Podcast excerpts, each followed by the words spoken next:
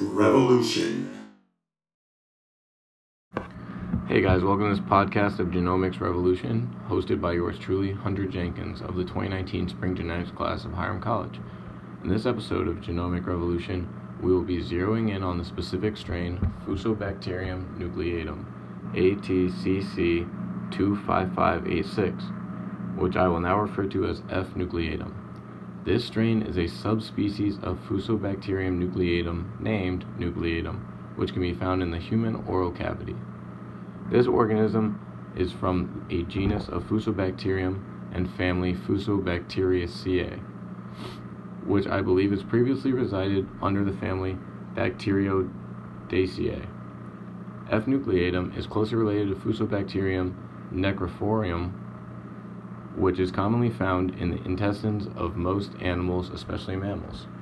This alone shows that Fusobacterium can range in many ways to survive and show wildly unique characteristics to those in its family.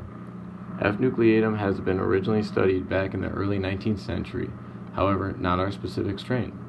With new technology circa 2002, the F. nucleatum strain ATCC25586 genome was assembled from shotgun sequences and analyzed using ERGO or Ergo bioinformatics. The genome is contained on a singular circular chromosome which holds 2.17 million base pairs encoding 2046 proteins. On its own, F. nucleatum is generally harmless to humans. However, its ability to help form dental plaque and co-aggregate with other bacteria can make it worrisome and lead to common diseases such as gingivitis. F. nucleatum's ability to co-aggregate is due in large part to their outer membrane proteins. These outer membrane proteins were newly found as they previously would get stuck at the top of analytical gels. Due to this, we previously only knew of one porn that could be created.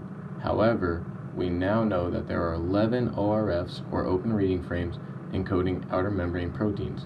We have also found several proteins that are closely related to the outer membrane protein family OMP A through F. Given that the outer membrane proteins are typically correlated with parthenogenesis, we can hope to make vaccinations through closer evaluation and research of F. nucleatum, Capatrol et al. According to Rodriguez et al., F. nucleatum is proven to be more prevalent in the oral cavities of those whom have gingivitis and chronic parontioiditis. However, their study also shows that it is in high accordance with aggregate Bacter actinomycetomotians, C transcript, and that they work together as a symbiotic relationship, increasing their population. In an experiment, Bolstad et al. attempted to create a model of the adherence created by F. nucleatum, outer membrane proteins, specifically the 40 kDa proteins.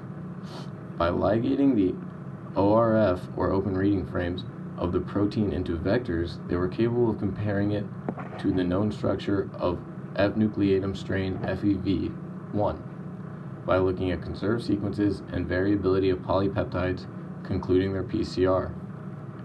Their results show 16 highly conserved polypeptide sequences which converse the outer membrane and are highly variable amongst the strains of ATCC 25586 strain FEV1 and strain ATCC 10953.